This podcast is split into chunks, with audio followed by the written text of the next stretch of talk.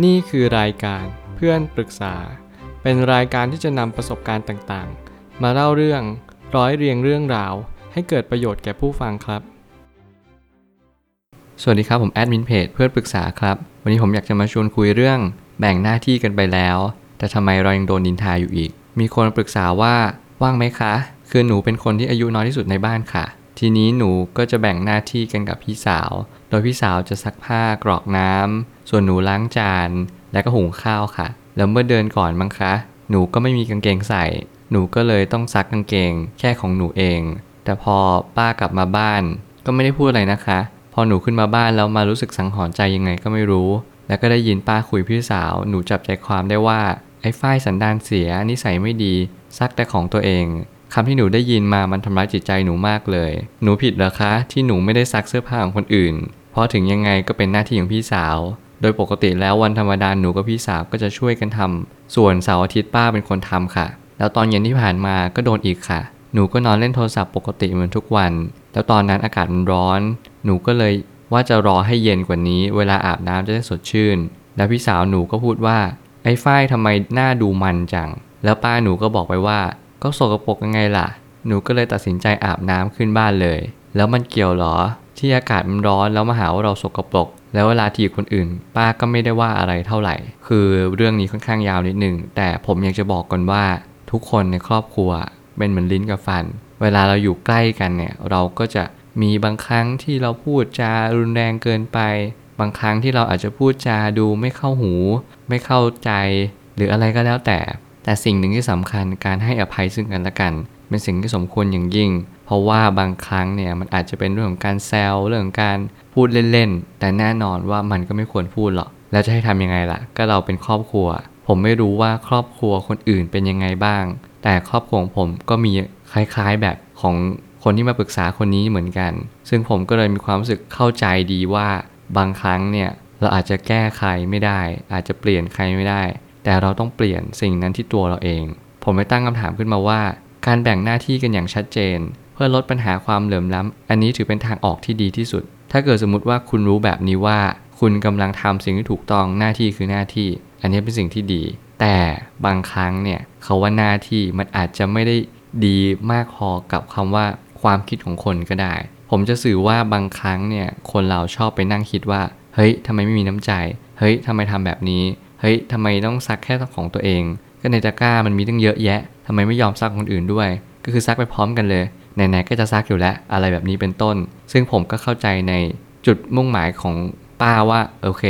เราต้องการให้มีน้ำใจนะ ต้องการให้เห็นเสื้อผ้าที่กองเอาไว้อะซักไปพร้อม ๆ กันเลย ยังไงมันก็เหนื่อยแค่นิดเดียวแล้วก็เหนื่อยทีเดียวไปเลย ไม่จำเป็นต้องซักแค่ของตัวเอง แบบนี้ก็ได้ ซึ่งจริงๆมันไม่มีเหตุผลอันไหนถูกหรือผิดหรอกแต่ว่าเราต้องแสดงเหตุผลมากกว่าว่า วันนั้นหนูรีบ วันนั้นหนูซักแค่ของตัวเอง วันนั้นหนูแค่อยากจะซักกางเกงตัวเดียวจริง ๆ ยังไงหนูก็ต้องทำหน้าที่อื่นอีกอยู่ดีก็คือ อย่างเช่น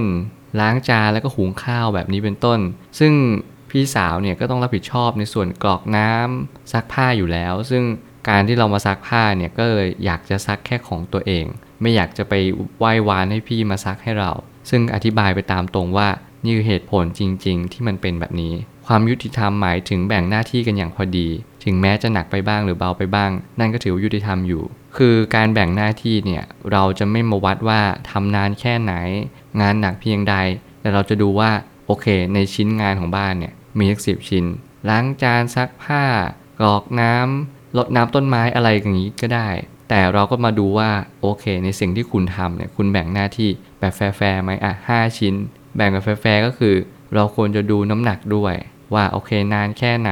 ใช้เวลาที่จะทำสิ่งสิ่งนั้นน่ะน้อยไปไหมอะไรแบบนี้เป็นต้น การทำแบบนี้ทำให้เราเกิดความยุติธรรมอย่างแท้จริง เราก็จะได้รู้ว่าเฮ้ยไอสิ่งที่เราทำเนี่ยมันเพียงพอต่อกันและกันแล้วนะ ก็จะได้ไม่เกิดคำคอรหาขึ้นมา การพูดลับหลังกันจริง ๆ มันไม่ควรอยู่แล้วในทุกกรณี เพราะการพูดลับหลังก็เหมือนคุยกันสนุกปาก ไม่ก่อเกิดประโยชน์อันใด ผมอยากจะเตือนทุกๆ คนในสังคม แล้วก็คนที่กำลังฟังพอดแคสต์ เวลาให้เราพูดถึงใครอะเราควรจะพูดในแง่มุมที่ดีบ้าง ไม่ใช่ว่าเราพูดแต่รับหลังในสิ่งที่ไม่ดีอย่างเดียว หรือว่าเรากำลังพูดก่นด่าเขาด่าว่าเขา ซึ่งจริงมันไม่ใช่เป็นปัญหาอะไรหรอก แต่ถ้าเกิดสมมติเขาไม่ได้ยินขึ้นมาล่ะ ถ้าเกิดสมมติว่า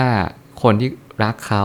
หรือว่าตัวของเขาเองได้ยินขึ้นมา เขาจะรู้สึกแย่แค่ไหน คุณแค่คิดว่าคุณเป็นคนนั้นก็พอ คุณไม่ต้องคิดอะไรมากมาย ฉันได้ฉันนั้นเอาใจเขามาใส่ใจเรา และคุณจะรู้สึกว่าเออบางครั้งเนี่ยเราไม่ควรพูดจาอะไรที่มันทิ่มแทงคนอื่น ถ้าเกิดสมมติเราไม่พอใจเขาเราควรจะไปพูดกับตรงๆ ว่าเฮ้ยนี่เราอยากจะให้เธอเปลี่ยนนะ ฉันอยากจะให้เธอได้คิดแบบนี้นะนู่นนี่นั่น อะไรแบบนี้เป็นต้น ซึ่งทำให้อีกฝ่ายหรือว่าอีกคนเนี่ยเขารู้สึกว่าเออ เราพูดตรงๆ ถึงแม้ว่ามันจะดูไม่ดีแต่มันแสดงความจริงใจ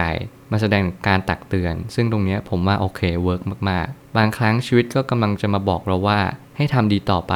อย่าสนใจเสียงที่ไม่ทำให้เราพัฒนาขึ้นเลย ผมก็ย้ำเตือนข้อนี้มากๆว่า บางครั้งเนี่ยชีวิตมันกำลังบีบเรากดดันเรา ซ้ำเติมเราทุกๆหนทาง อยู่ในครอบครัวก็ไม่มีความสุขออกจากบ้านไป ก็ไม่มีตังกินข้าว เราจะไปไหนก็ไม่ได้ ผมอยากจะบอกตรงๆว่าชีวิตมันออกแบบเนี่ยเพื่อให้เราเข้าใจมัน ชีวิตไม่ได้ออกแบบเพื่อให้เรามีความสุข จงอยู่กับมันให้ได้ ยันนี้ก็พอแล้ว เราเข้าใจเราตระหนักรู้แล้วเราก็จะพัฒนาจากตรงนี้ได้ ก็เพราะว่าเราเข้าใจดีว่าเหตุการณ์ในชีวิตมาสร้างบทเรียนให้กับเรา มาสร้างแรงผลักดันให้กับเรา ถ้าเราใช้ไม่เป็นมันจะสร้างแรงกดดัน แล้วมันก็จะบีบรัดเราให้เราตายจากโลกนี้ไป คุณสามารถเลือกได้ ถึงแม้คุณไม่สามารถเลือกที่จะเจอได้ แต่คุณสามารถเลือกจะปฏิบัติได้ จงระลึกเสมอว่าทุกสิ่งทุกอย่าง มัน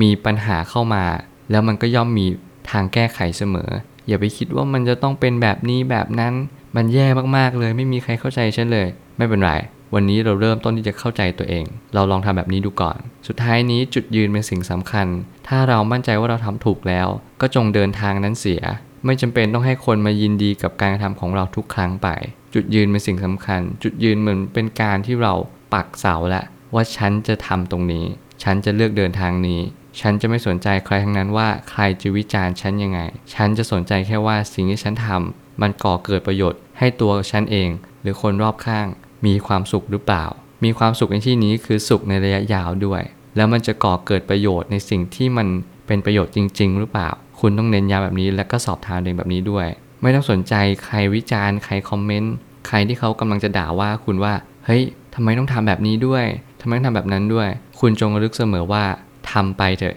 ตราบใดที่คุณคิดว่ามันเป็นทางที่ถูกต้องที่สุด ตราบใดที่มันเป็นทางที่ดีที่สุด เพราะว่าทุกทางเนี่ยมันกำหนดออกมาแล้ว โดยตัวของคุณเอง ผมเชื่อว่าทุกปัญหาย่อมมีทางออกเสมอ ขอบคุณครับ รวมถึงคุณสามารถแชร์ประสบการณ์ ผ่านทาง Facebook Twitter และ YouTube และอย่าลืมติด Hashtag เพื่อนปรึกษาหรือ f r ร e n d Talk ด้วยนะครับ